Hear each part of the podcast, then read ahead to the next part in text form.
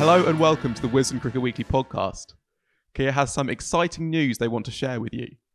The brand new Kia EV9 is going on the road, and you can be one of the first to see this amazing reveal. With this being Kia's first fully electric SUV, you don't want to miss this great opportunity to see and learn about this electrifying new car. To sign up to the Kia EV9 electric experience, please see the link in the description. Right then, lots to get through this week. England have announced an 11 for the Old Trafford test, so we'll preview that game. Australia have retained the Women's Ashes after a pair of ODI thrillers. We might just have a county-championship title race on our hands. Somerset are T20 Blast champions, and there's been a whole load of international cricket played as well. I'm joined by Phil Walker, Katy Whitney, and in the studio this time, Mark Butcher.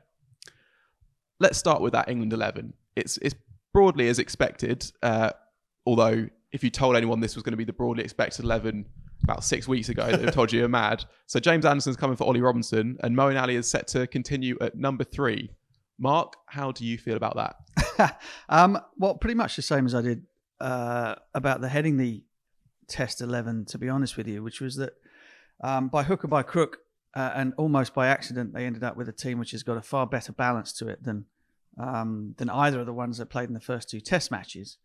And the rest of it was pretty much as expected. I mean, Moeen Ali at number 3, it could work, it might not work, but it's simply a case of that nobody else really wants to do the gig. He volunteered for it, and they'd rather have Harry Brook, where he's been most successful, at number 5. So it's kind of, and it means that they get the spinner into the team, which I would agree with on every level. So look, it's a compromise. It's neither a good thing or a bad thing. It might work, it might fall flat on its face, but that's baseball, right? So it's all good. I think that, you know, the fact that we've had 8 days, 9 days between the two Test matches sort of raises the anticipation. It also means that Mark Wood has had the chance to benefit from having the overs in his legs from Headingley, and also the rest as well. So, you know, you would expect him to be faster for longer, and potentially the difference between the two teams once again at Old Trafford, given the weather, plays ball, and we get the sort of pitch that we normally get at Old Trafford, which is hard, lots of carry, with the potential for reverse swing if it stays dry. Yeah, England quite like acting like, say, they've won when they've lost, or that nothing can ever fail. But it does feel like this Moeen move is one that can't really fail, right? Even if he fails, because everything else makes sense in the team. Like, and it's probably worth saying that from a pure numbers point of view from him himself, it probably will fail, right? Like, he hasn't he hasn't passed 60 in a test since 2017. He's averaged less than 20 since then, and that's, you know, batting down at number 7 and 8, not facing the new ball. So the question is, it can't fail, but it will fail, but it can't even possibly fail, even though it will. Well, Kasha, you take out the cudgels on that one because. Well, it's one of those ones whereby, you know, it kind of, it's a win either way round, right? That's the purest of baseball. That's what he's getting. Yeah. I'm just looking forward to when Moeen gets a king pair, the clip of you being clipped up saying the Moeen move can't fail after England have lost the Ashes. Look, I like it. It's obviously wild. It's one of the peak moments really in this whole experiment. The fact that he wants to do it is part of the battle. It does help to solidify that middle order. It helps take the Stokes question out of the equation. Stokes, for me, should always be batting 6 because he's still the fulcrum. He's still the person who gets it done in the end. And especially if they play will chase cricket, if they do win tosses, then they do tend to bowl first, as we know now. So I don't have an issue with that. Brook, I would have been more comfortable with at 3, but I can understand he's a match winner at 5, and that's where he's comfortable and he's still getting going. So all of that ends up with this objectively unhinged idea of Moeen Ali, who wasn't even interested in red ball cricket for 2 years until a couple of weeks ago, suddenly batting first drop. But, you know, he has done it. He batted okay in the first innings in the previous Test match. Look, If he scrapes, he was batting at 8, sure, then, wasn't he? Yeah, but I mean, at least he felt like he was in the scrap with the bat, and batted okay for an hour or hour and a half or so. He will get bombed. It's a quick one. Well, it intends to be at least, and we know what's going to happen. It seems objectively crazy that Mo Ali, who's never particularly fancied, and to be fair, who does, Mitchell Stark in at the armpit and Pat Cummins constantly in at your throat and all the rest of it. Nonetheless, that's where we're at. It looks like a very, very strong 4-8, doesn't it? Mm. And what we had in the first two test matches was that sense of it being a bit unbalanced, a bit higgledy-piggledy, and 8, 9, 10 Jack didn't look great on paper and wasn't either. I think they're prepared to sacrifice top-order solidity. Clearly they are. Absolutely. In order to maintain what looks like a very persuasive and interesting balanced side.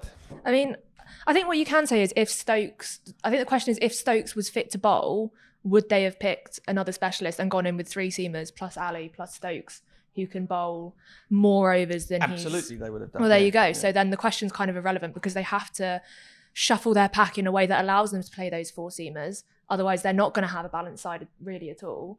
And they need Mo as a spinner. So that's kind of what they come up with. I don't really have a problem with it. I don't see why. No. You know, it's just what the cards they've been dealt and it's how they've decided to play them. Yeah, whether it comes off is kind of irrelevant. I agree with that 100%. And that's actually been the case since the very beginning. The argument around Bairstow keeping wicket and Ben Folkes not being in the side, the argument around all of these things have come about because Ben has known and the team has known without wanting to say it publicly that he is no longer an all-rounder in the side. Yeah.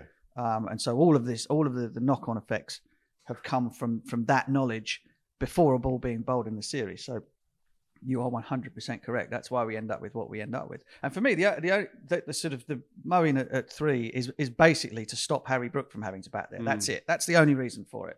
And if it works, great. If it doesn't, it doesn't. But it's kind of, you know, I don't think they're bothered either way. It just means they can play a spinner. It means that Brook can bat at five, and they can get the balance of the team. It's amazing though, isn't it, to have a sort of pinch hitter like figure at number three in an Ashes Test match, right in the guts of it. Yeah, well, I mean, to be fair though, they've wanted to play almost like a pinch hitter as openers. So I don't see why this is any different. I mean, kind of, it's not really, which is part of the reason why, you know, when we were talking about this before a ball was bowled again, that the idea of having Brook opening the batting in place of Crawley or Duckett wasn't a mad idea in order to keep Johnny Bairstow at number five and to keep Ben Folkes in the team. So all of these things, you know, you can throw them up in the air and they come down any way you like. Yeah. But the basic fact is this actually looks like a pretty decent, the best that they could do given the circumstances. Totally. I think it was a given. I think that Wokes and Wood were going to play. Obviously, Anderson's the other big talking point. Just very briefly, Dan Lawrence played really well last week. Mm-hmm. In another, if the cards had fallen differently and if Stokes' knee wasn't a problem, then he would have probably been the favourite, right, to bat three. He scored a lot of runs for Essex this year. Third innings 100, really good 100 last week from 0 for 2 against a good Lancashire attack. So on another day, he would have probably snuck in there. But as it is, I think they've got the best 11 for sure for these conditions. Seems to have been freed up almost since the Surrey deal's been confirmed as well. But I don't like to dwell on that. Yeah, fair enough. Are we allowed to say Mohawk for Moeen Ali? No. Okay, fine. But you will. I've already lost the room. Onto. Where's Yaz? It's not actually bad, is it? It's very on brand. It's pretty good. On to Australia, who have not yet named an 11, and there are some questions for them. I guess the big debate is around David Warner. Phil, what do you think they should do there? I mean, he's had a slightly better series this time than in 2019, although I guess that's not saying a huge amount. Stuart Broad has written for the Mail that he's always found bowling at water hard, which feels like some he's sort of... That's a massive flex, that, isn't it? He's having a good summer. But I guess the serious question is that it looks like Cam Green will be back in contention for this game, and Mitch Marsh is surely undroppable. So what do you do? Do you leave out, you know, your gun kid who's going to be the future for the next 15 years, or do you? Well, I don't know what they're going to do. I think they'll probably retain Warner. I think I would be tempted to retain Warner. I think he's looked better this time round than he did 4 years ago. He had a bad game last time out. But he looked okay against India, and I thought his feet were moving okay at Lords. I thought he played quite tidily there, really. So I imagine that he'll play. I think the idea of shuffling your pack to such an extent that, I don't know what, who would open? Literally, who would open if they were going to pick? Yeah, I guess Travis Head did the job in India, or you have Mitch Marsh as a sort of white ball top But then you're taking out literally currently the world's form player at five, who's a natural to bat five, to go and open the batting. I think that would be a push. As I said last week, for what it's worth, Scott Boland hasn't pulled up any trees, nor has what's he called? Josh Hazlewood. Yeah. And Cameron Green, I thought was a really good-looking fourth-seamer at Lords in particular. So I wouldn't be surprised if they drop one of those. That would be the attacking move. And Marsh, you assume, plays, right? I mean, it was one of the great Ashes hundreds, really. And he took wickets and he took catches. Look, Australia... So they might play them both. Australia don't do that fudge thing, right? That Hazlewood will come in for Boland. Boland has been smashed. So that's just a straight swap. So Marsh stays in the team. Green stays out of it, right. And they'll pick Warner, and they'll also go in with a specialist spinner. The wild card thing was Maxwell, wasn't it? Could they find a place to bolster the lower order batting and get a spin option in whilst keeping the four quicks? But that's I bumped into Maxi actually at finals day. He was lying prone on a sofa. He didn't look as though he was all that interested. If you'd have asked him, I said, "Have they called you yet?" He said, "I've switched my phone off." He said, "Right, okay, yeah." Adam Collins' wedding at midnight. It looked interesting in anything. Australia don't.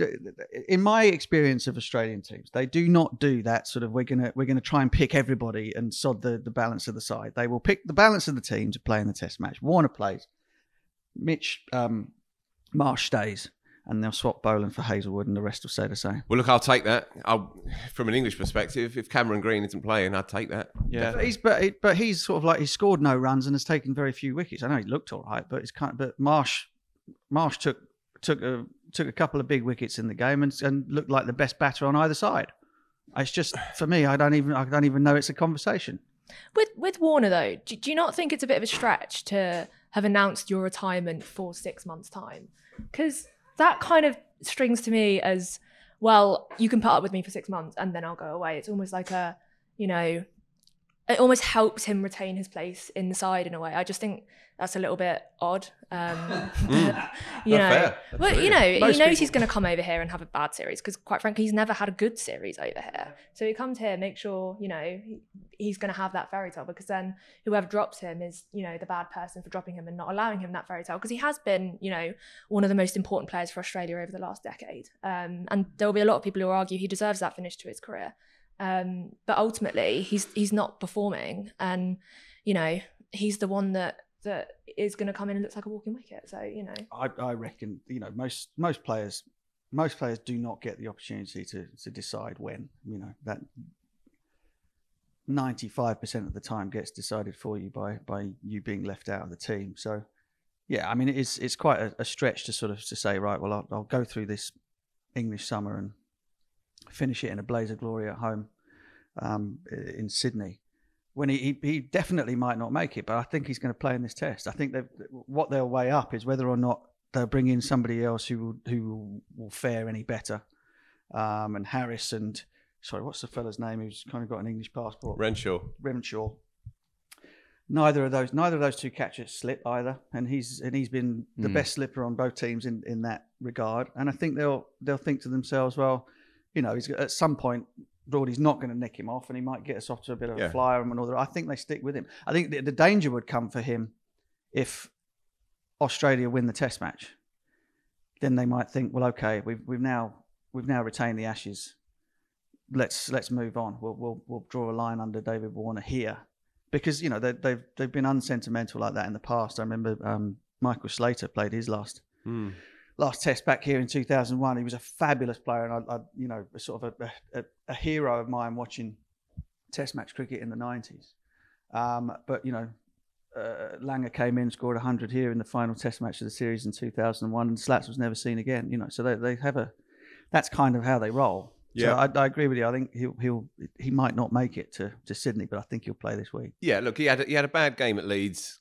And he had a good game at Lords. He made 90 runs across that Test match. And he made an important 30, 40-odd, whatever it was, in the second innings at Birmingham, which really helped get them going, really, in that run chase. So I don't think he's had a bad season, really. As an opener, unless you're Khawaja in the form of your life, you're always going to get a couple of blobs across three Test matches. So I don't think there's much of an issue there, really. I guess the Green point with Mark makes sense that, because he has had an underwhelming series, despite the fact that he's obviously their golden boy emerging, he probably will have to sit out, I guess, on balance. They don't have to gamble either too much. You know, they don't have to chase the series or chase the game. Yeah, there is one other option in the seam bowling slots, because as Phil said, you know, but Boland, England have kind of got on top of him a bit, but Hazlewood hasn't looked great. And Michael Neser in the County Championship has looked amazing, hasn't he? I mean, he's got one of the best hat-tricks you'll ever see a few weeks back, hooping the ball kind of round corners. Got two consecutive hundreds, including a 170 odd to help a side recover from 90 for 7 last week. Should he come into the conversation, Katia? Yes. Yeah. Well, I'm very much on the Michael Neser hype train, actually. Just that nearly double hundred he scored the other day.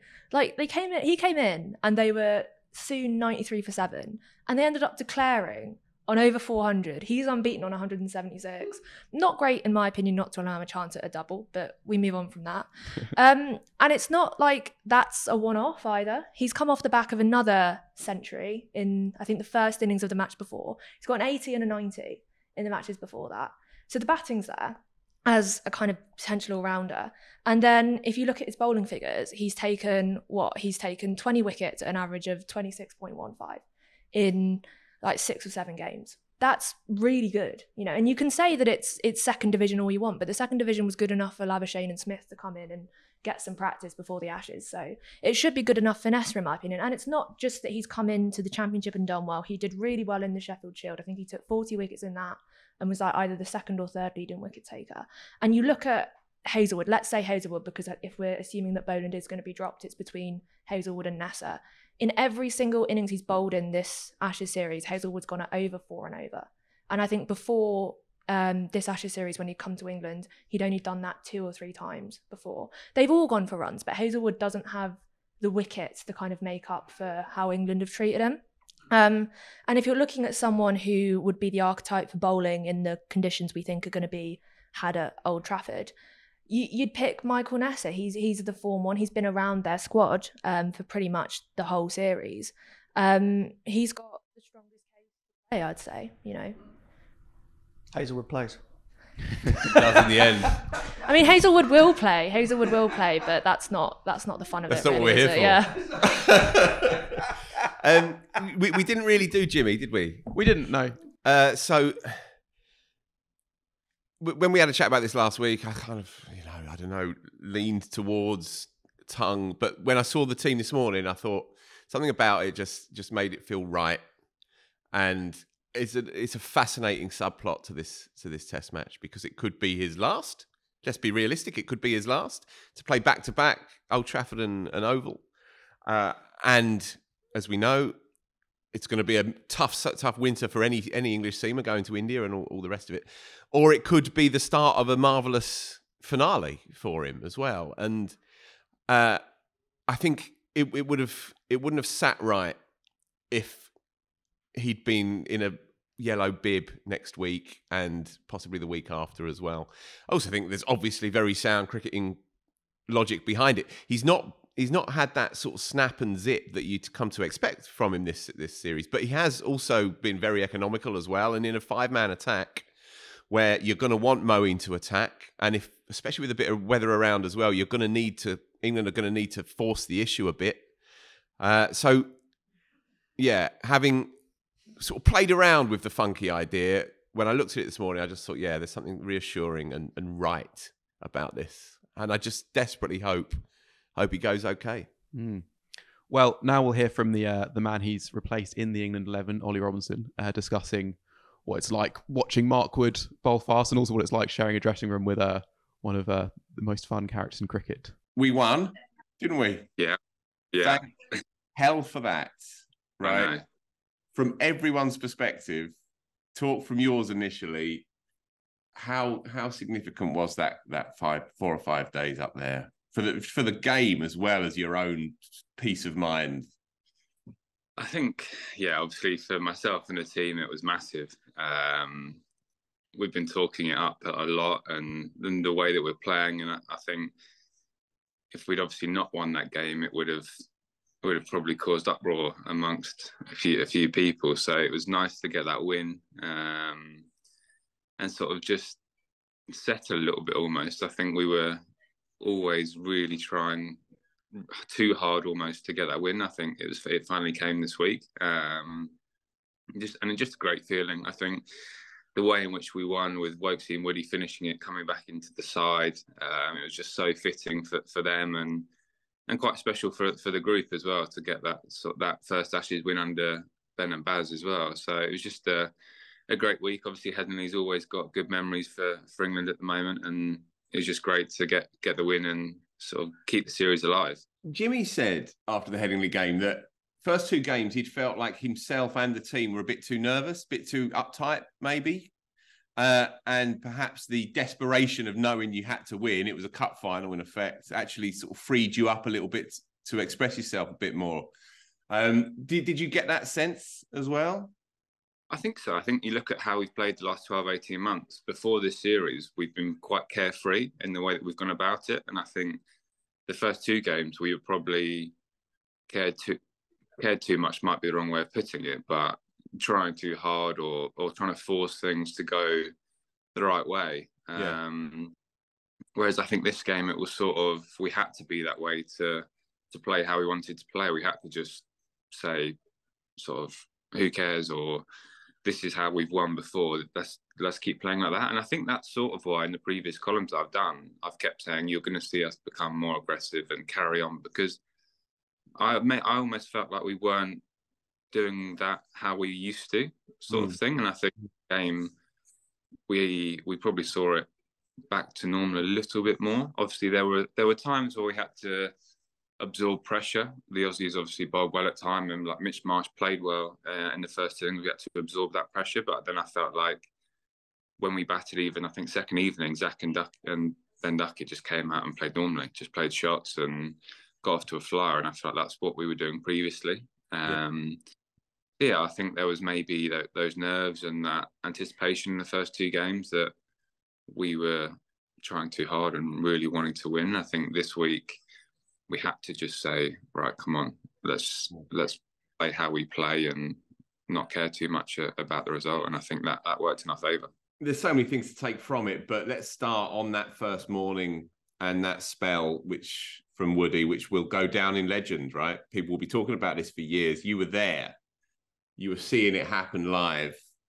Talk me through the experience of that. And I guess the obvious question, have you ever seen a spell as consistently quick as that before in your life?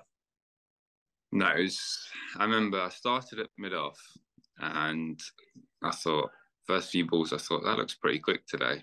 And then carried on through the over, finished the over, and I thought, Jesus, that was quick. And then someone ran past me from slip and they said that they were standing past my mark, which is 22 and a half metres. So that's 25 already first over.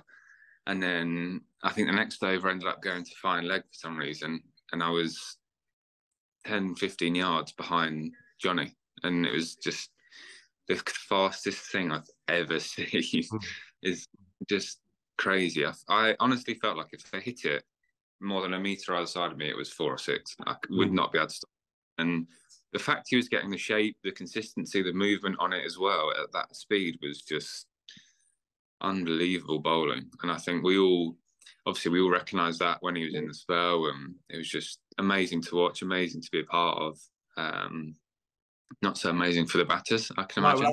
I was going to ask you that. Do you get a sense of the effect it has on the batting side? It obviously has an immense effect on the fielding side. You know, you feel alive and you feel like you're in the game and anything can happen, but do you sense how it affects the batting unit as well psychologically? Yeah, you do. And you get little sort of quirks from the batters that you wouldn't normally get, which I think as a bowler, you notice more. There was one ball that Marnus played and he had that sort of wry, awkward smile. And you sort of knew it was too quick for him after that. Just, yeah. Try and give off the persona that everything's fine. You know, it's really not, because he's bowling 95 miles an hour.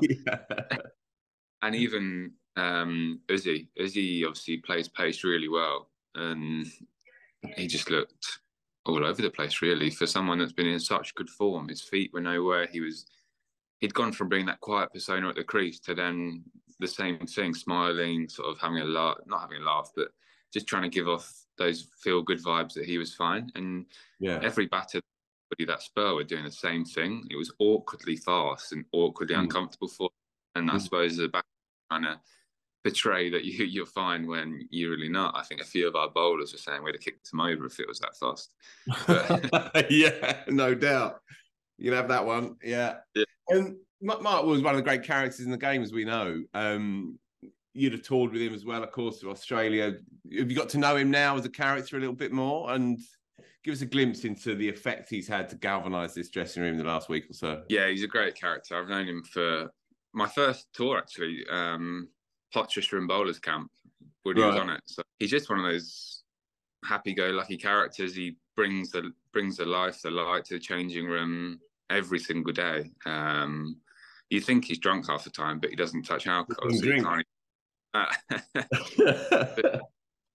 so up and about and lively and funny. I mean, there's not many of those words that you can use to describe him, really. He's just so bubbly. He does get nervous. I know he's obviously said when he flies, he gets nervous, and he does get nervous around cricket as well. And I think that brings out that sort of over-the-top energy in him as well, where he just goes wild, crazy for 5 minutes, and everyone's like, "Woody, settle down?" But we love it. It's just so fun, so funny to watch and be a part of. And he'll do crazy things. Like he'll walk in the changing room at 10:50. 10 minutes before we go out, and he starts barking on the floor. He said, "There's a dog in here," and you're like, "What are you on about?"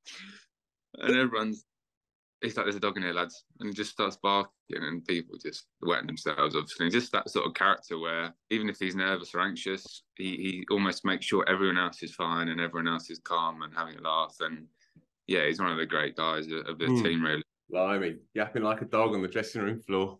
Okay. Talking of nerves. Two bits, really.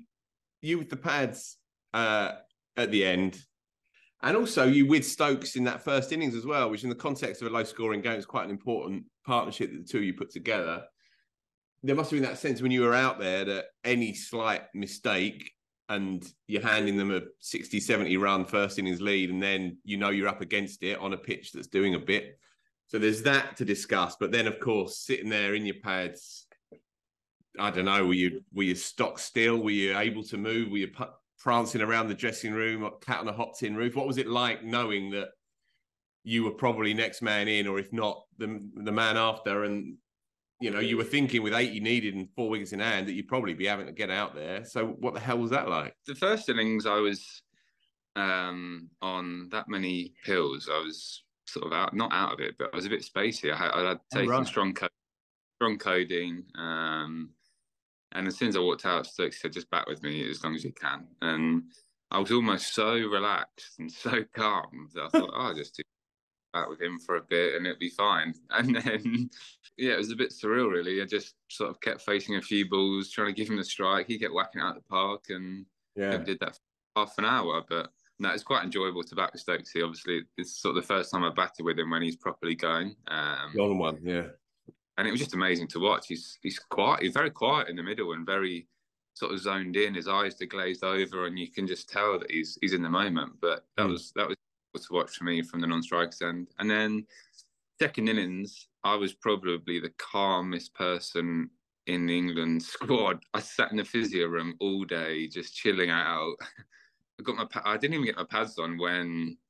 I think Wokesy went in and didn't even get them on. I thought, I'm not going to be needed here. I thought, really? I just felt like we were always ahead of the game. We were always just that bit ahead. After the two previous test matches where they were always just ahead, I felt like this game, we were always just ahead and we were never not going to do it. And I think the fact that me and Brody were 10 and 11, I thought even if we needed 25, 30, we could do it, because I just feel like we have that confidence in our batting to be able to do it. Well, I tell you what, you might have been feeling that, but the country wasn't. Everyone was a wreck. I tell you that. It was an awful experience to watch it. The lads in the change were a mess. I was going, lads, come on, calm down. Just keep the faith. We're gonna do this. And you've got people striding around the changing room and talking like they've never spoken before, or some were dead silent in the corner, just chewing gum. I mean, cricket and emotions do crazy things to you, don't they? But it was funny to watch from sort of just sitting there. Ollie, right, they're naming names, but obviously everyone's different. And there are some people who are optimistic and naturally positive and believe that you're going to win a game from everywhere. And there's some people who are maybe a bit more fatalistic. Do you get those sorts of mixtures in a cricket team during a run chase where there are people striding around saying, we've lost it, we're done, and other people, maybe such as yourself, saying, we'll be fine, lads, don't worry about it? And do you get that sort of psychodrama in the dressing room? Is that how it plays out? Definitely, yeah. I think the bowlers versus batters sort of, there's that slight switch where sort of you lose four or five wickets, and you know you've only got sort of Brookie was in, wasn't he? Brookie's batting, you know you've left, and you got some lad to go, and if we lose Brookie, we're done. And I'm like, we've still got quite a bit batting to come, and like it's just and convince people that we can still do it. And I think that's obviously the beauty of the game, isn't it? You get 11 individual plus the coaching team and everyone just completely invested in the game, and obviously the whole country were invested. I think I saw the viewing numbers were the highest they've ever been. I think it's great for the game, and the three tight games that we've had have all been so good to watch. And obviously, luckily, we're on the winning side this week. Have you seen that stat that the aggregate scores are almost identical across the whole series? So it's something like 1,500 for 55 England versus 1,512 for 58. So you've lost three fewer wickets, and there's something like 30 runs difference across the whole of the series. And this never happened before to this extent, that it's been so similar after three test matches. So that's a sign of how compelling it's been, really, and how you can't really split the two. It's been neck and neck, isn't it? I think even session, like obviously the first day at Headingley, they were, I can't remember what they were, 80 for four or something maybe, and then Marsh walked at lunch, 200 for five, and it's sort of switched back. I think normally, well, from my experience in cricket, you get days that people sort of own, whereas this has been hours that you own, and then the other position have come back for the hour, and it's just been so it's been toing and throwing, and I mean it's been great to be part of. I think cricket especially, you never really know what's going to happen next, and I think this series even more so. Obviously, we'd like to maybe have won another game and be 2-1 up our side, but I think it makes for an exciting watch the last two games, especially if we can get the win at Old Trafford next week. So we'll come to Manchester just in a sec. And if England do win, then this place goes berserk, and I can't even cope but what it would be like in the build-up to the Oval if it does go 2-2. But anyway, we'll come to that in a minute. Just on Leeds, the aftermath, what happened? How did you celebrate, acknowledge the win? And I guess the cheeky question is, after McCullum said after Lords, well, I don't think we're going to be sharing a drink with the Oppo anymore. Did you? After? So we're in the changing room for a bit, a couple of hours in there. The families came in, we took them onto the field. Oh, nice. The groundsman let some of the guys play cricket on the wicket, which was pretty cool for them. Was there some of the family partners, brothers, mums and dads? Yeah. Right, oh, lovely. So, Broady and Ben Duckett know Joe Worrell really well from Nottingham Forest. He had a little bowl on the wicket because he's cricket mad, and yeah, it was just good. It's nice to see. It was quite sort of a heartwarming few hours with everyone there after the win. A few of the Aussie guys were on the outfield, but I don't think we had a beer with them, if I can remember anyone. And what about the atmosphere generally between the two teams after all the dramas of Lords? How did it play out on the pitch? It felt calmer than I was expecting, to be honest. It didn't feel as I got watching. Yeah, it didn't feel as hostile as I was expecting, but I suppose it probably got calmed down a little bit because the rules are the rules with Johnny Singh, and I can understand both sides of it, to be honest. I have no doubt there'll be something next week and the week after. I think that's just the nature of the series, isn't it? The little moment gets spiced up, and I think we all look forward to them as well. So your own fitness then. Must have been frustrating, obviously. How are you feeling now? Yeah, fine. So it was quite a weird one. Normally when I've had it before, it sort of built up and I felt it coming on. Whereas this was on landing, just a quick sort of like stabbing feeling in the back. And I said, Stokes, my back's gone. I can sort of carry on if you want me to, but I think it's gone. He said, get off, go and see the physio. I think we caught it sort of earlier than I have done in the past. The Caribbean tour, I couldn't even walk off the field. I was sort of hobbling off, whereas last week I could walk off and got it looked at, had some acupuncture, a bit of treatment, and it set couple of days. I was going to bowl. Yeah, so, second night or third day I was going to bowl. Third day was when it rained until the end of the fight. Yeah. Well, you only had 1 hour and a half cricket anyway. Yeah. Yeah. Third day I was going to bowl. Okay. So it feels fine again now. I'm going to go and bowl today at Sussex and get some overs under my belt, a bit of running as well. So I guess with the spasm, it comes, but it also goes, right? It can be quite a fleeting thing. Yeah, exactly. And I think that's the positive thing that the medical team have sort of said. It's one of those things that played three back-to-back test matches, bowled 15 overs of bumpers at Lords, and sometimes these things come, but obviously they go just as quickly as well. Just a brief word on the Headingley crowd and the general atmosphere. And obviously next week, just a quick jump over the Pennines to Manchester. There's a uniqueness, right, to Northern Test matches that you don't really get anywhere else.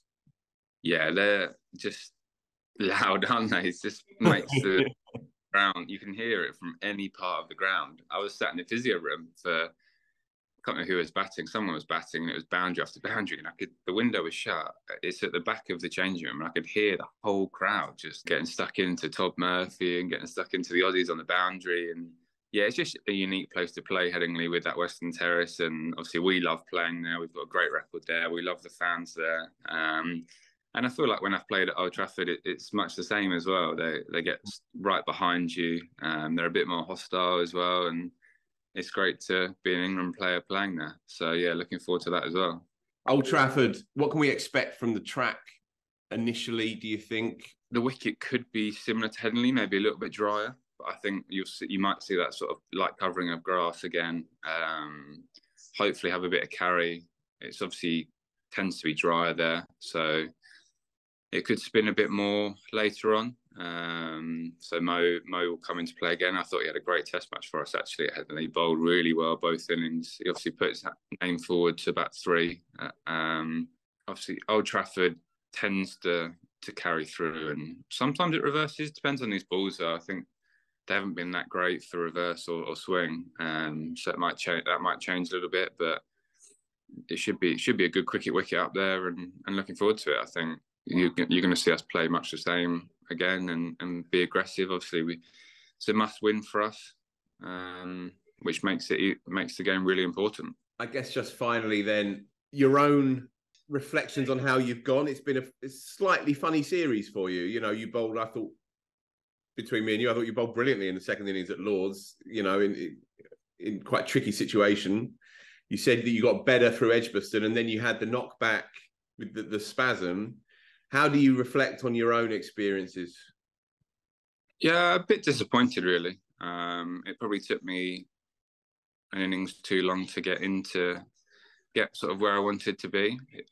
The whole of Edgbaston, I obviously, like I said, I got better with time, but I would have preferred to obviously have started better and started quicker. I think that maybe the foot injury beforehand knocked me back a little bit, but yeah.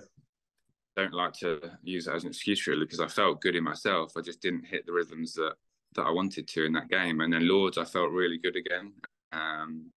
Second innings especially, felt like I was back to my old self. And even Headingley, 10, 11 overs, I felt really good. Felt like I was sort of hitting the areas that I wanted to hit, bowl, landing it in the way that I wanted to, moving it in the way that I wanted to. And the body felt really good. It didn't feel sore. Yeah. Didn't have any inkling that I was going to get a spasm in the back. So pretty disappointed really in how it's gone, and that I haven't been able to affect the game more. Headingley felt like a great wicket for me to bowl on as well. So yeah, a bit disappointed. But at the same time, I think whenever we win a game for England, it picks you right back up. So yeah, I'm happy that we're still in the series. It's 2-1, and we've got the chance to level again at Old Trafford. And just finally, even the punters, even the fans and mates of mine, it's all anyone's talking about now, right? For you, who's in it, can you leave it alone? Or are you constantly playing it over in your head now? Now you're in the guts of it all. What's it like psychologically to be living in this bubble? It's quite a strange one, I think. Like you say, when you're in it and in camp almost, it's very hard to get away from. Even sort of the days before building up and the day after, when you're sort of reviewing the game, it's very hard to get away from. I think the last time nights I probably slept for 12, 13 hours each night. I think it's just so emotionally draining and obviously wearing on the mind and the body. But at the same time, I don't think any of us would have it any other way. We're all saying how exhausted we are, but we're all enjoying and loving it at the same time. And I think I'm the same. I've got mates that are messaging me that have never really enjoyed cricket, and they're messaging me how good it is. It's amazing that you're a part of it. It's amazing what England are doing. And I think for me, that's why we play, isn't it? To get people to love the game. We really enjoy what we're doing, and it makes me proud to be English almost and see people loving what we're doing. Yeah, well said. All right, mate, we'll leave it there. I'll let you get on. Cheers, mate. Enjoy your day. And you, tell up. See ya. See you, mate. All our Ashes Moments of the Week are brought to you by our dapper partner, Charles Tirrett. The British menswear brand know a thing or two about looking sharp, so whether you're heading to the cricket, off to the beach, or even working in the office, they have looks for every dress code. For 20% off, shop online at charlestirrett.com and use promo code WISDOM23 at checkout. How's that for a deal? Wow. This week's moment of the week is the ending of the first Ashes ODI, and specifically that scoop shot for 4 from Kate Cross. Cassie, that was quite the moment and quite the game, wasn't it? Yeah, brilliant game. Run chase was great. There were so many moments where, as an England fan, you just go, oh my God, just get over the line. And I think most people would have given up hope several times over. But for Kate Cross to have the confidence to come in and back herself, to play that shot in that situation where it's her or nothing, with Heather Knight on like 70 odd at the other end. Yeah, that was quite something, and it was an incredible game to witness. You don't get to see England beat Australia that often, but we've seen it 3-4 times in this series, which is great. It says something, doesn't it, for England, that they have the confidence in their lower half, doesn't it? I mean, Australia, it still feels as if they have the edge kind of in that area and that batting depth, but it feels like England is starting to believe that their tail can do it regularly, which is maybe the first steps towards their tail actually being able to do it regularly and get that sort of contributions? Yeah, I mean, I think if you look at the game yesterday, which they lost, you can make the argument that, Kate Cross should have come in ahead of Sarah Glenn, because she couldn't, she wasn't able to find those gaps. She didn't seem to have the kind of tactical awareness around her of what she needed to do in order to close a game out at that point, as in when it was a free hit for her and when it wasn't a free hit. And maybe that was kind of the difference. And you look at Bristol, where the tail was pretty aware of that and still going aggressively, and you look at Southampton, and that was the difference. So maybe they are starting to get that awareness, but that there is still, a little bit of a way to go in that, I think. And maybe it just comes down to being in those situations and winning matches regularly like that against Australia, rather than playing sides that you're, I guess, not presumed, but more likely to beat. When you're in those scenarios where you're actually in the game for longer, as they have been this series, that's when you get that kind of experience. Well, that prediction first day I did level the series, but Australia have retained the Ashes after another thriller. They won that by 3 runs with a Nat Sciver-Brunt century going in vain, and got so close, didn't they? But I guess Australia are always likely to sneak home in 1, with England in 5 from 5. Phil, right? So I didn't see the back end of the game, so I can't really comment on it. We were all following it on the phones. Nat Sciver seems to have carved out a particular niche for herself: heroic rearguard hundreds in losing causes against Australia in clutch games. Heroic failures. Yeah. Oh man. Well, yeah. So she now averages 58 against Australian ODIs, which is obviously ridiculous. She's got 300s against them, which is a joint world record, but they've all come in defeats, and they've also all come since the start of last year, 2 in that World Cup and now this one here. Yeah.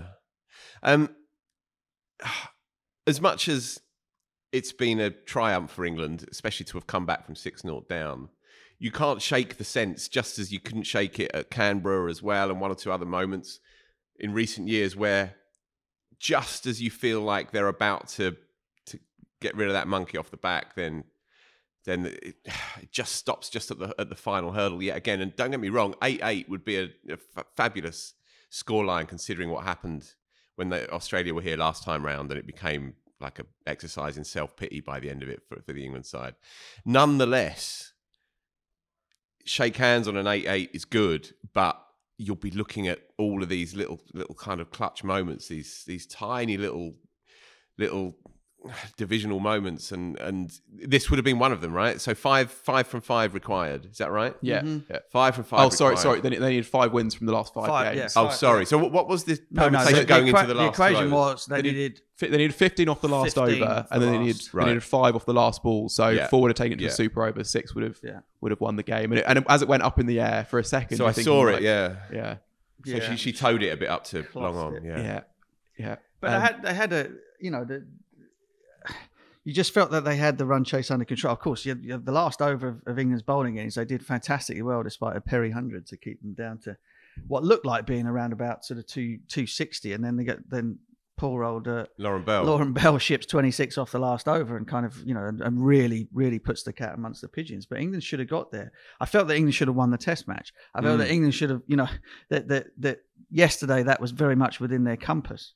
And the things that cost them in the Test match were tactical misreads, if you like. Because I think player for player, I think they're as good as Australia. I really do. It was the first time I've thought that over the last 3 or 4 years, that actually they have nothing to fear from them in terms of what we can do to them as opposed to what they can do to us. But it has just been that the little bits are now so Sarah Glenn had the last ball of the 49th over was on strike. Nat Sciver was down at the end that she needed to be in for the last over. It was a free hit. I mean, you mentioned it. It was absolutely swing from the ring, hit it for 4, hit it for 6. Whatever you do, don't pat it at a fielder and give yourself the decision to either take one or not. And sure enough, she got a low full toss and sort of patted it to extra cover. And for those things like that have kind of cost England. And what you could argue is, and Katie is absolutely right, is that you could argue that the experience of having done that, when they look back on over the opportunities they've had over this series, will stand them in wonderful stead in 2 years' time when they have to go down to Australia. But it just feels like, it feels as though that there's been a massive opportunity lost against an Australian team that I think is waning in terms of their powers. Obviously, no Meg Lanning has made a huge difference. But it's been so close, so watchable that, like, turning on the TV yesterday, we got back from Birmingham after finals day, and seeing the crowd absolutely to the rafters at the Aegeus Ball, and the noise that they were making, and the kind of the anticipation there was around it.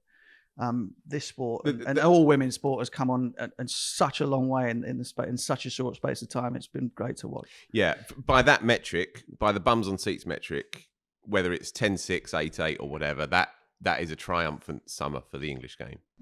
Yeah, but I think actually if the format was different, it could have been even better. Like you mentioned, 5 from 6, that was always going to be a massive ask. Imagine if we were now going into the Test match after the ODI tomorrow, and it was either 8-4, in which case there'd still be a chance for Australia to retain the Ashes, or 6-6 going into the Test match. How many more last minute tickets would have been bought? What an occasion that would be. And when you go into a 6-match ODI or 2 series already 4 down, you have to win 5 from 6. It's such a tough ask to be that clinical. And I think it's almost too weighted in favour of the side that already holds the Ashes. I understand, the point Ben made earlier, that regaining the Ashes should be hard. It should be. But I think in this scenario, it's almost become too hard. It's become too skewed towards the side who holds the Ashes. And when you have the opportunity for creativity in a series, which isn't afforded in the men's Ashes is 5 Test matches no matter what, right? But in this series, you have the ability to be creative with it and try and artificially manufacture a really good series. And that's, but that's great. Why wouldn't you? I agree. I think if you're going to play the Test match first, I agree with you. It'd be great to have it last, or maybe slap bang in the middle. You play the T20 series, you play the Test match, then you play the one days at the end. But if it's going to come first, then I'd make it a three point win, 1.5 for the draw, which then means that the team that losing it does not have to win all of the white ball games in order to come out with a victory. Yeah. I think that makes perfect sense. That sounds like sort of the English trying to weasel out of a Test match loss. But what you want is that for there to be an incentive for teams to try and win the Test. Now that it's a 5-day game and the chances of a result have gone up exponentially because of that, Then you kind of think to yourself, well, okay, well, does it need to be? Does the weight of the Test match win have to be quite as high as 4 points? Given that there is now likely to be a result, whether you want one or not, if you see what I mean, making drawing the game that much more difficult. But that's something that, because it's the first time that we've had a five-day test match in the women's series is something that kind of like they will probably have to look at afterwards, and they can be excused for not having foreseen how that might make things turn out, you know, beforehand. But then why don't you also take out regaining the Ashes entirely? Why don't you make it odd number of points, you know? Then wouldn't that... Well, that's what you do. If it's three points for the win, then you have an odd number, don't you? Yeah, and maybe that takes away the incentive for the draw of the test match as well in certain scenarios. For this episode's Kia's Movement That Inspires moment, Kia is giving you the chance to watch the final test match of the Ashes against Australia at the Kia Oval on the 30th of July. Not only will you attend day 4 of the test match, but you can also watch it in the luxury of the Kia box. For a chance to win a pair of tickets, all you need to do is enter by the link in the description. Entries close on Friday the 21st at midnight. Somerset are T20 Blast champions. Statistically, it's one of the most dominant T20 campaigns in history. So they won 15 from 17. I think they claimed 151 wickets from a possible 170. And it was their bowling attack that did it on finals day, wasn't it, Katia? Yeah. They were really good. You look down Somerset side and you see the batting they have. They have, you know, Will Smead, Banton, Kola Cadman, all of that kind of stuff. Everything that points towards them being a phenomenal batting unit. But it's been their bowlers who have been so consistent for them throughout the campaign. Craig Overton was great. Matt Henry as well to close it out at the end. He was really good. A great catch from Tom Banton actually to finish it off. Tom Kola Cadman, sorry. Yeah, the other Tom and the other Overton. But yeah, no, they were really good. And I also think to blast through Surrey in the semi-final as well, that was really big. You know, they came off, 141 they posted. And then to blast through Surrey and bowl 2 sides out for less than 150 on finals day, you know, that's quite something. Yeah. I mean, we've got some of the worst batting you'll ever see from both teams losing the semi-final, the quarter-final, to be honest. Seven runs and over chase. On a pitch that did a bit. I mean, the surface wasn't it wasn't flat by any means, obviously, if you're going to be bowling teams out. But, you know, Surrey, 9 out of the 10 dismissals were all sort of caught on the fence. And Essex, with Daniel Sam's not sort of in at the end, obviously he was the last man out, but kind of just failed to support him through the last 5 overs, and they should have walked it, really. So, you know, Somerset built pressure by bowling fantastically well. Henry was superb. Ish Sodhi took three for nothing as well. So the New Zealand connection worked very well for them.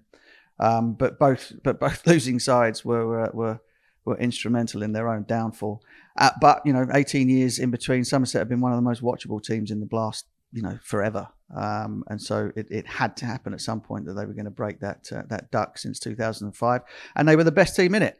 And I was sort of presenting the long old day with all the rain breaks and everything like that. No, so we didn't go off air at all. We sort of just went stumbled from one game to the next. And of course, I kind of got the numbers wrong. I said 14 from 16. Forgetting that there was a quarterfinal. And 15 from 17 is absolutely staggering. It really is, in a format whereby, you know, the variables or the sort of the 50-50 nature of any contest in T20s from the start, to win that many is quite remarkable. And you know, the Taunton is the cricket town in this country, I think. So you know, very well deserved and good on them. Yeah, exactly. And that point that 2020 cricket, there seems to be a lot of chance priced into it, and that's part of the reason why people love it, right? But also it can sometimes lead to feeling like the element of chance, the element of randomness is maybe a little bit too much for the integrity of the best teams, the integrity of the competition. I felt it a bit watching the IPL, and it's presented as a virtue, but on the other side you do want the best teams to do well. One of the most interesting things about the 100 is that Welsh Fire were bad, stunk the place out, and that was the only interesting thing about it. So you want the best teams that recruit the best and that have the most imagination, and it's proven, you know, to bring in Sodhi, for example, for one group game, one quarter final, a semi, and then the final, and he was being magnificent. That is a further demonstration of a club that knows how to recruit, knows what it needs. It's a brilliantly balanced cricket team.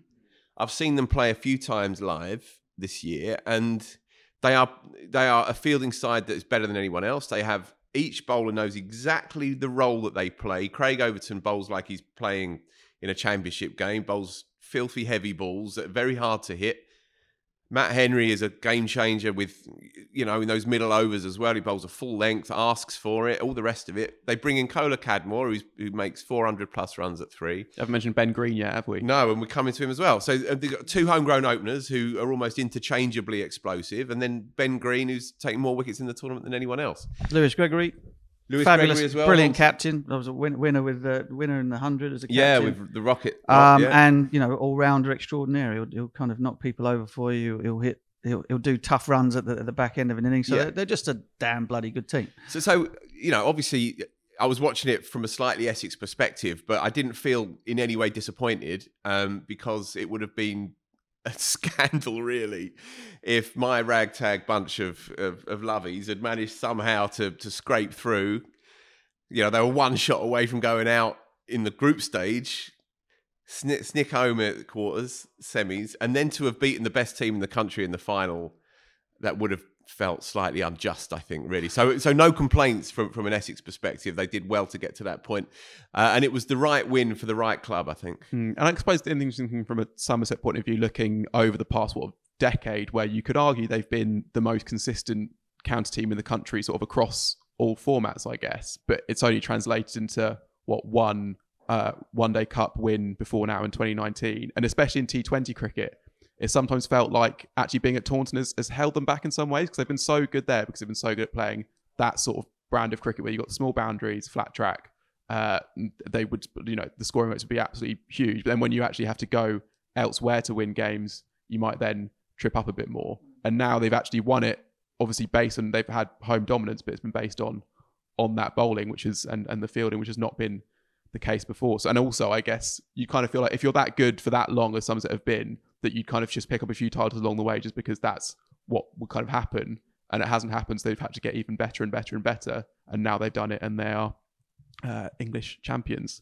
It makes me a bit sad as well. Do you remember the Champions League T20? Like, I'd love to see this Somerset team up against the, you know, Chennai Super Kings. Well, it's probably unworkable because the world game is so stratified now, and you get players playing for five different teams. But I liked that idea at the time. I thought it had a lot of legs, and I don't know how it can be doable this time round. It looked bad though, didn't it? Because nobody was there, and you also have the situation, as you rightly point out, whereby there are guys who play for all of the teams. So you know, how do you get around? Kyron Pollard would have been playing for literally all the teams in the tournament. Just, you know, I just kind of. But I think we, you know, there's enough T20 cricket to go around for us to do without that as well. But it is nonetheless. Yeah, look, I don't disagree with that, and clearly I'm pretty weary of the whole thing anyway. Nonetheless, it's a good pub conversation that could one day be made flesh of the IPL's winners, Somerset, the BPL, et cetera, who would be the finest team out there? Who is the best domestic T20 team in the world? That's quite an interesting chat for people who are interested in those kinds of things. Mm. Still, one day maybe, whatever. Yeah, maybe. No, you're all right, not me either. But, you know, some people are, Mark.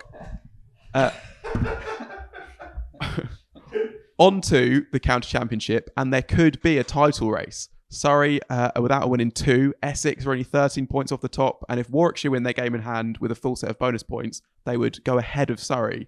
Phil, is it on?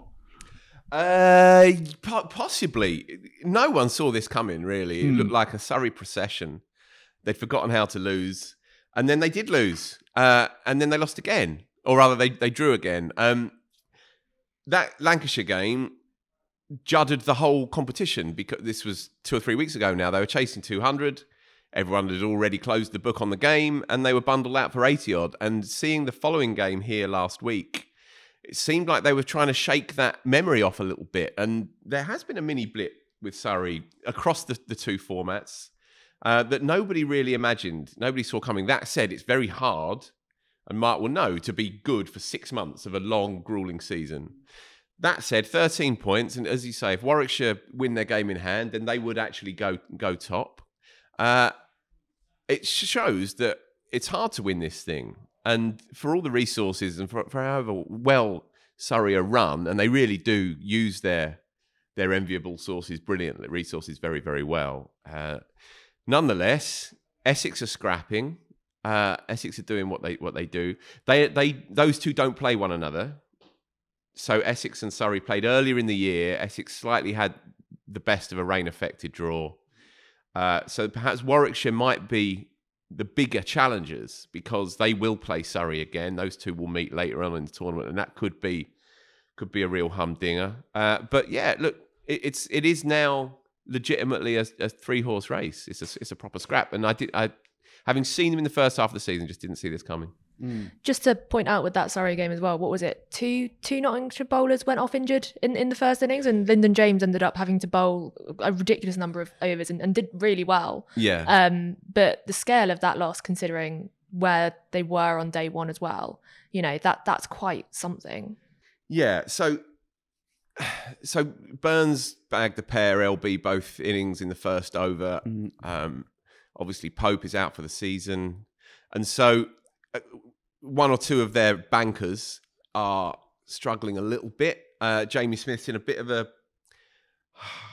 I wouldn't say he's in poor form, but he had that really good 100, 70-ball 100. But either side of that, he's struggling a little bit. Had a quiet match against Notts.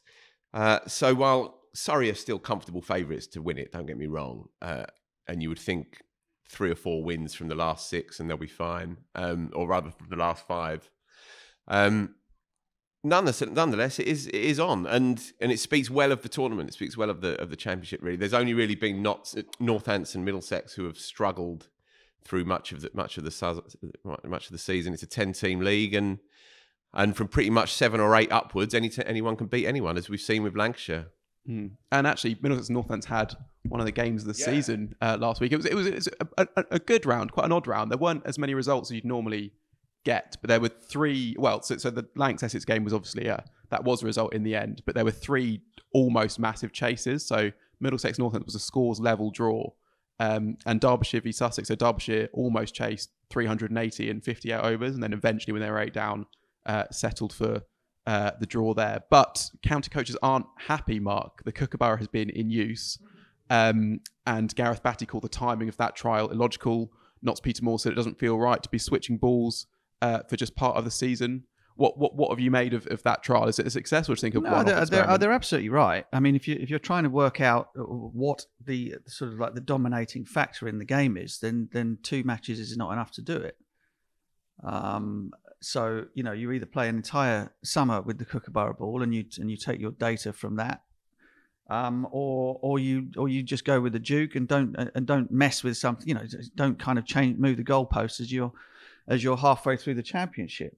My feeling is that, you know, there were nearly some huge chases finally into the game, but in the first innings of quite a lot of the fixtures, there were teams bundled out in much the same way as you'd see with a Duke ball. And the part of the reason for that is, and it's something that I banged on about forever and ever with the Kookaburra ball, is that the thing that makes the most difference is the surface, always. Now, Kookaburra in Australia gets torn to shreds by the Merrow Creek soil, right? It just rips it to bits. It rips a Duke ball to bits too. You play with a Kookaburra ball on the softer surfaces, relatively softer surfaces here in England, and it retains its shine. You can shine it, and it will still swing and move around, and it retains its shape better, funnily enough, than the Duke does. And so, in terms of that, I didn't expect it to make a massive amount of difference. You know, and as I've said, unless you do it over the course of an entire season, you can't tell anyway. You could, you know, things that would have happened, teams being shot out for not very many, teams scoring an absolute bucket load, have all happened with the Duke ball as well. You know, it's you can't. There's no discernible difference from what happened in those 2 rounds of games from anything that we've seen during the course of the summer before, and therefore it's a nice try, but really you've learned nothing from it whatsoever. Like me, you might be getting more concerned about cybercrime, with people stealing private data and invading my privacy. Luckily, NordVPN is a one-stop shop for all things cybersecurity. It's incredibly easy to use. With just one click, you can be protected. I don't have to be a tech genius to use it. With my NordVPN account, I can have up to 6 devices protected. I no longer have to worry about hackers, malicious sites, and pop-ups. For the price of 1 coffee a month, you can have complete peace of mind knowing that your devices and data are protected. Are you tired of ISP throttling, slowing down your cricket streaming? Say goodbye to buffering and hello to seamless matches with NordVPN. Experience cricket like never before. Safeguard your online presence, enjoy uninterrupted streaming and access to matches with NordVPN. Get started with NordVPN now and protect your digital boundaries. Grab your exclusive NordVPN deal by going to nordvpn.com/wisdom to get a huge discount of your NordVPN plan and 1 month for free. It's completely risk-free with Nord's 30-day money-back guarantee. Click the link in our description to get started today. Well, on to the rest of the world game. And before we get onto the actual cricket, the ICC annual general meeting happened last week. Their big announcement was that there's equal prize money in IC events for men and women now, which is obviously good, but I guess a step in the right direction. But that's not the decisive thing in how much women earn, I guess, until you're getting salaries up. That's a bit out of the ICC's control. But I suppose the big thing that actually people have taken away from it that's not in the announcement is that revenue model, which we might have discussed before, with but in India getting what 40% of the ICC's earnings. Who wants to take this one? BCCI, India, revenue share, a bit more money for associates, perhaps. Yeah, well, you're trying to make a positive-ish spin on it, as indeed, of course, they are. I'm not saying that you personally are, Ben. One does try to, and of course, that's what Allardyce, their CEO, whatever role he plays, that's what he said to TMS. That's what Wazim Khan said to me last week or a couple of weeks ago at Lords. That's the way that they're trying to present it, that there's more money in the pot, more money for the smaller nations, more money for the associates, and that ultimately, as Allardyce, I think I've got it somewhere, gracelessly and uber-capitalistly put it, if I went to you and said, I'm going to double your salary, you're going to be pretty happy regardless of whether your percentage of the salary bill has gone down or up. Spoken like a true CEO, right? Irish cricket head honchos have said, we're thankful for the extra revenue. It means that we can perhaps replenish our, as it stands, defunct four-day competition. So there's a few more pennies in the pot, sure, but the overall landscape is one of increasing inequality, right? And we have a game that is richer than ever before and more unequal than ever before. So well done us yet again. So the cold hard numbers are the 12 full members pull in nearly 89% of the funds, which is around 431 million. Of that 89%, as we know, 40 goes to one country. That leaves about 11%, which is 54 million, for the other 96 associate nations. You know, some of whom are doing incredibly good stuff, despite being broadly impoverished. You know, the Netherlands are going to the World Cup. Scotland played brilliantly to get to the edge of it. Afghanistan is trying to play Test cricket. Ireland are trying to play Test cricket, and so the balance is obviously spectacularly skewed. Now I know there's going to be a portion of 1.5 billion people saying, "Well, hold on, if our fanaticism generates so much of the percentage of the world's revenues, then shouldn't we therefore get it?" And, you know, I recognize that argument. I understand that argument. But it depends where your priorities lie. It depends whether you want a truly globally advanced and an expansionist game, or whether you want to maintain it for the chosen few. And people will have their own positions on that. I know where I stand. Mm. And I guess the other thing as well is that India, obviously, this isn't a drop in the ocean. That's underselling it. But when you look at the figures that they're pulling in for their IPL rights deals and how much they're saying like WPL teams for and that sort of thing, this revenue it's not their main source of income as it is for other teams, and yet they're still trying to claw as much of it for themselves as possible. I think that's the bit that sticks in the craw the most, is that I actually don't really need it. and there you have it. You know, you can make whatever arguments you like about whether they are deserving of more of the pie because of the other revenues that they are allowed to generate for themselves. But then you look at it and go, well, is it it's like an NHS conversation, isn't it? Is it going to the place where it is most required? Delivery at the point of need. And the answer to that is absolutely and wildly no. So it's just a hard one to justify, isn't it? That's all. On that point about associates getting more money but not a higher percentage as well. You're not going to be able to bite the hand that feeds you, are you? So right. Giving them more money as opposed to giving them a larger share almost seems like a way of going, look, well, you know, we're giving you more money while still keeping with the same ultra capitalistic style of, you know, revenue distribution, rather than actually properly looking at the game and going, what does the game need? What does this need in order to grow? You know, and the kind of whole growing the game thing, it just sticks a bit hard at the minute, really, doesn't it? Because it's so jarring to hear when clearly it's not going in the right direction. Yeah. Just to make a comparison with the previous rights deal, I think India's cut of the pie was about 18% in the previous carve-up. Mm-hmm. So that's a pretty hefty spike, isn't it? And is it supposed to be partly based on performance in IC events as well? Yeah. India haven't won any since 2013. But yeah, well, indeed. Yeah, and I guess the other thing as well, and just getting into some of the other stuff they announced. So there's one tiny sort of move they've made in terms of maybe quelling the rise of T20 leagues, which is that every new T20 league now has to have a cap of at most 4 overseas players in each 11. But I think you're not going to be able to legislate these T20 leagues out of the game while there is this inequality, because with South Africa, say, it entrenches it. Exactly. The only way that South Africa could make money, this is why they forfeited that ODI series against Australia, was because they had to launch this T20 league, because they don't earn money from anyone who's coming to visit them. So if you want them to not, if you want to not incentivize these countries to launch these leagues, and they have to be able to, you know, to exist without them, which at the moment, in the case of South Africa, they can't. Should we move on as well to some lighter stuff? There's more. I just want to very briefly. It wasn't 18%. It was 22%. Okay, so it's in the previous right cycle. It's an 18% hike. Yeah.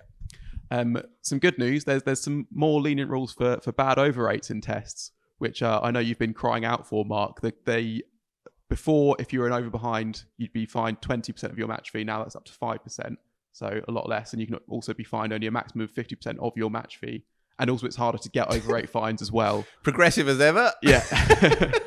It's so tone deaf, isn't it? Yeah. I mean, the room, folks. So look.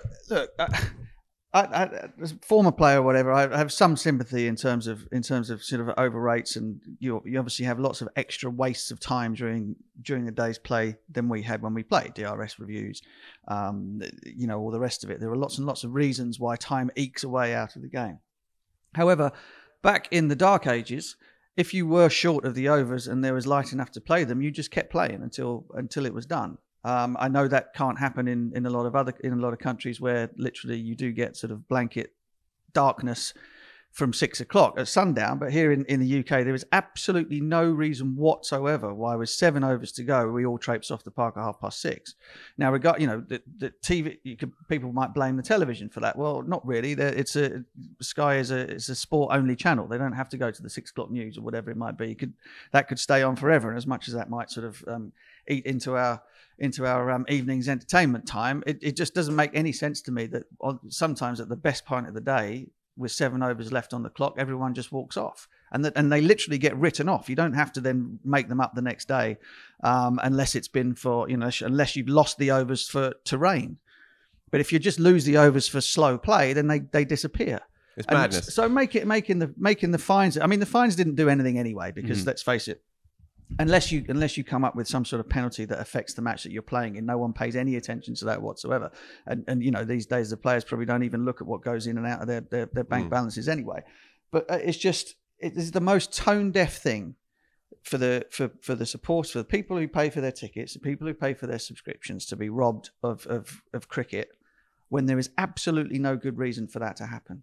And then to turn around and say, well, actually, we're making it easier for teams to have terrible slow rates by not finding them as much, and by what was it? It's something like that. There used to be you wouldn't get fined if you bowled a team out within 60 overs or something. They've now made it. They've now pushed that further. So if you bowl a team out within 80 overs twice, even if your over rates are slow, you don't get fined for that either. So it's completely bizarre.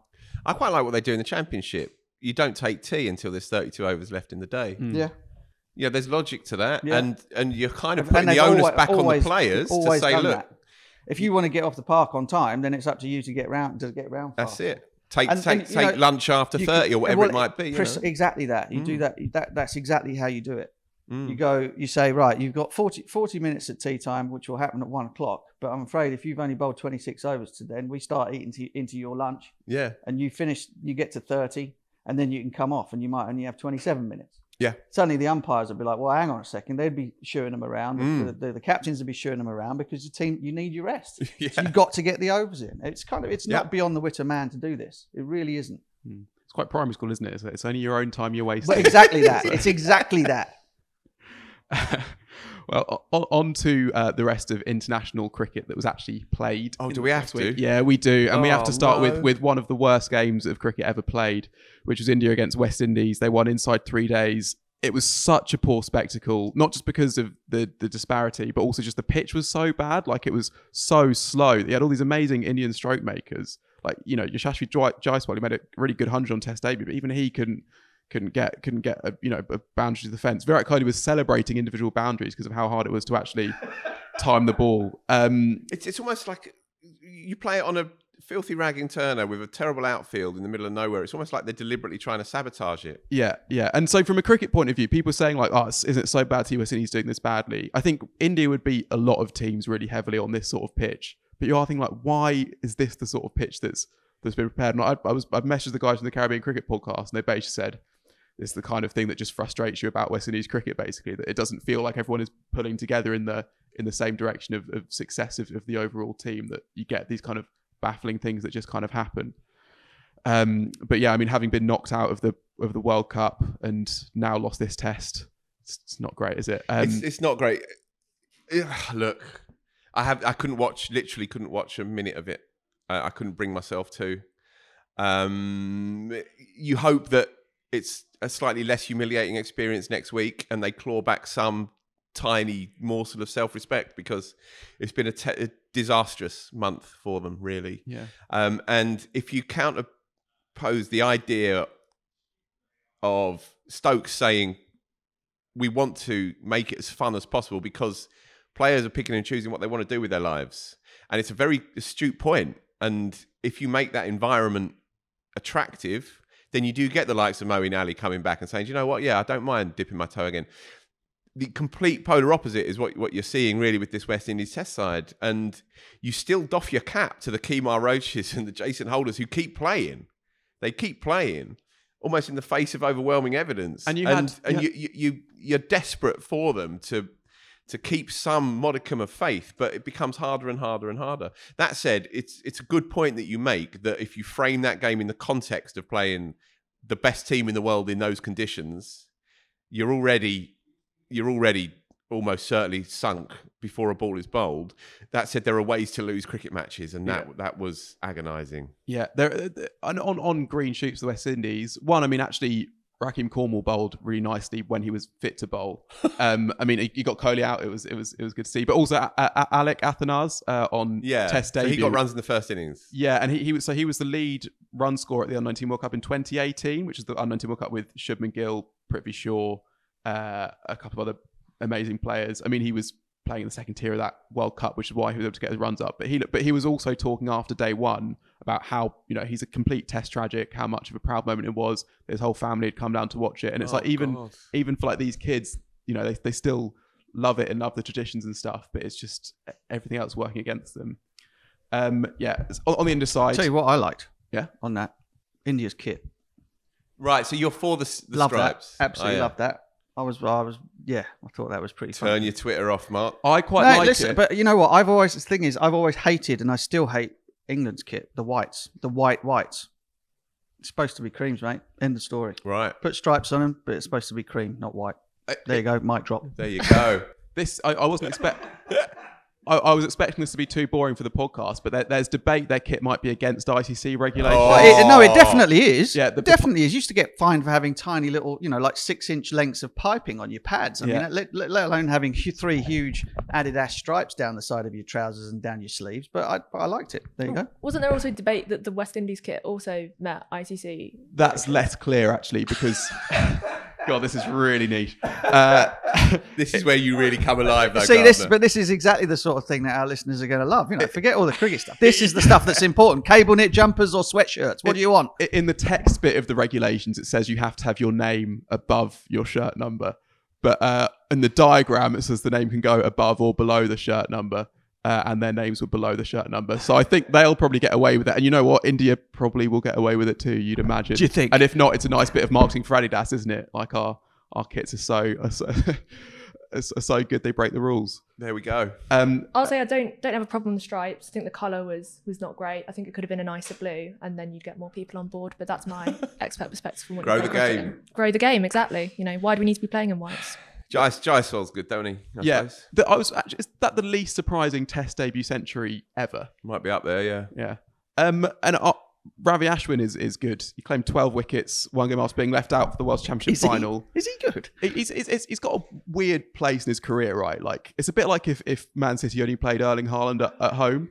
So how many wickets has he taken then, Ben? He's now got 486 Test wickets at an average of 23.6. Well bowled. But I guess the thing is, right? Can't play in England though. Well, that's the thing. Well, like, I mean, why do they not pick him? I mean, it's just I honestly cannot believe that they keep leaving him out when they come over here. I couldn't believe the final. Couldn't believe that. Yeah. But final, how great do we remember him as being? Because we know all the things that he can do, and he keeps doing those really, really well. And he keeps not being given the chance to answer the questions that he kind of hasn't yet fully answered, you know? I don't think there's any equivocation with him. I just think you have to watch him for a few hours and see the variation, the variety. If anybody says, well, hold on, he's only really a homer, then that is not to be watching what you're seeing. Mm-hmm. His control on pitches that help him, but pitches that are flatter as well. His control and his creativity makes him one of the all-time greats. And also, how old is he now? What, 33, 34? 36. Is he? Yeah. Oh, right. And he's actually almost 37. Okay, so perhaps the really, really big numbers will be beyond his reach then, I guess. But these are they will be if they don't play all of their Test cricket at home. Yeah. Indeed, I mean, yeah. It's madness. You think that's why I mentioned, you know, Australia and the way that they would always pick their team. They always have a spinner no matter where they're playing. Totally, always play a spinner in Test match cricket. But I guess for India, hang on one second. For India, if their best bowlers happen to be spin bowlers, and you play them. And the fact is that you lose nothing in terms of the batting lineup with him because he's got what 3-4 Test match hundreds as well. So it's not as though you play another a sort of a medium-paced seam bowling all-rounder and you get something that is going to be wildly better than Ashwin as a batter. Mm. It's just completely mad, if you ask me. Yeah, but he's in the top half a dozen spinners of all time for me. Cool. Yeah, it must be quite nice though if you're Ravi Ashwin to get to play on pitches that completely suit you all the time. So yeah. I don't really have a massive problem with India picking him on the pitches that suit him best, especially given, you know, that he is nearly 37. I can completely understand the argument that he's one of the greatest spinners of all time and therefore should play wherever they go. But, you know, as you said, you pick your best side for the pitch that you're playing on and the conditions you're playing on. It's not that out there to say that, you know, we don't think spin's going to be massively effective here and we've got a good second spinner ready in the wings, he does give him more with the bat than Ashwin does. So I don't have a massive problem with it. I can completely see the other side of it. But if you want to pick him in the best scenarios for him, and it's not you know, I just don't have that much of a problem with it, you know, especially when you've got Ravindra Jadeja open to you. You know, he should have played more Tests than he has, in my opinion. Yeah, so you can play them both in India, so. Sure, I hear that. Just in English conditions, I think last time out, I think they misjudged what English conditions actually offer you, that there's a perception that it's all about medium fast seam, but it was a really hot summer when they came over in 2021 and the Oval pitch on a 5-day game, even with a reserve day as well, was always going to take spin as well. So I've just been surprised that he's not featured whenever they've come over here as part of a two-man seam spin attack with two to three seamers as well. But yeah, but anyway, then you could also argue that if that series that they played here in 2021 had been completed, they would have won it and Ashwin wouldn't have played. Sure, indeed. I guess what we will get, we don't know if Bumrah will be fit for the South Africa tour next year, and if he's not fit, then Ashwin I think has a pretty good chance of playing that. And he wasn't great in South Africa at the start of last year, was it? So that might be maybe a last chance to correct that, because if he then does well there, then all options become open again, I suppose. A couple of other international results to round up. Afghanistan won an ODI series in Bangladesh, the first time to do that other than England since 2015. And some huge results in the women's game, actually. Bangladesh women beat India women in ODI for the first time ever. Blimey. Defended 150-odd. Very impressive result. And then also Sri Lanka women beat New Zealand women for the first time ever as well, including an ODI series win, which was Jamara Tapatu basically doing everything there. Generally one of the most extraordinary individual series performances there's ever been in sort of an underdog situation. So that was quite incredible to watch. And Phil, you got a few on the weekend. Oh, thanks, mate. Played. Oh, come on. Yeah, he's pretty lame. Played yesterday, got runs, got whacked on the elbow, had a thoroughly nice time, having been dreading it. But yeah, managed to wash up okay. Enjoyed it. Cricket's okay, provided you only play it about 3 times a year. Yeah, well, that's all from us this week. We've got a lot of podcasts coming up. If both tests go to 5 days, we'll be back with you every day but one until August the 1st, I think. So we'll catch you tomorrow and the next day and the next day and the next day. Hi, I'm Kumar Sangakkara and I'm speaking to you from the Kia Oval. Hello to all parents of young cricket fans. If you are 11 to 16 years old, or if you are a parent of an 11 to 16 year old, then this message is for you. As part of the partnership between Surrey County Cricket Club and Kia, this amazing opportunity has been created to motivate and excite you, cricket's next generation. This is your chance as a young cricketer to play here on the hallowed green of the Kia Oval, where I spent some great years playing for Surrey in the sport that I love so much. You could be here at a coaching session with me on Saturday, September the 23rd, before playing out there on the field, courtesy of Kia, who have sponsored this club and ground for over a decade. Cricket has been a huge part of my life since I was a little boy, from the age of about 11 or 12, and I know what an opportunity like this would have meant to me. If you want the chance to be part of this, all you need to do is apply, and we might see each other in September.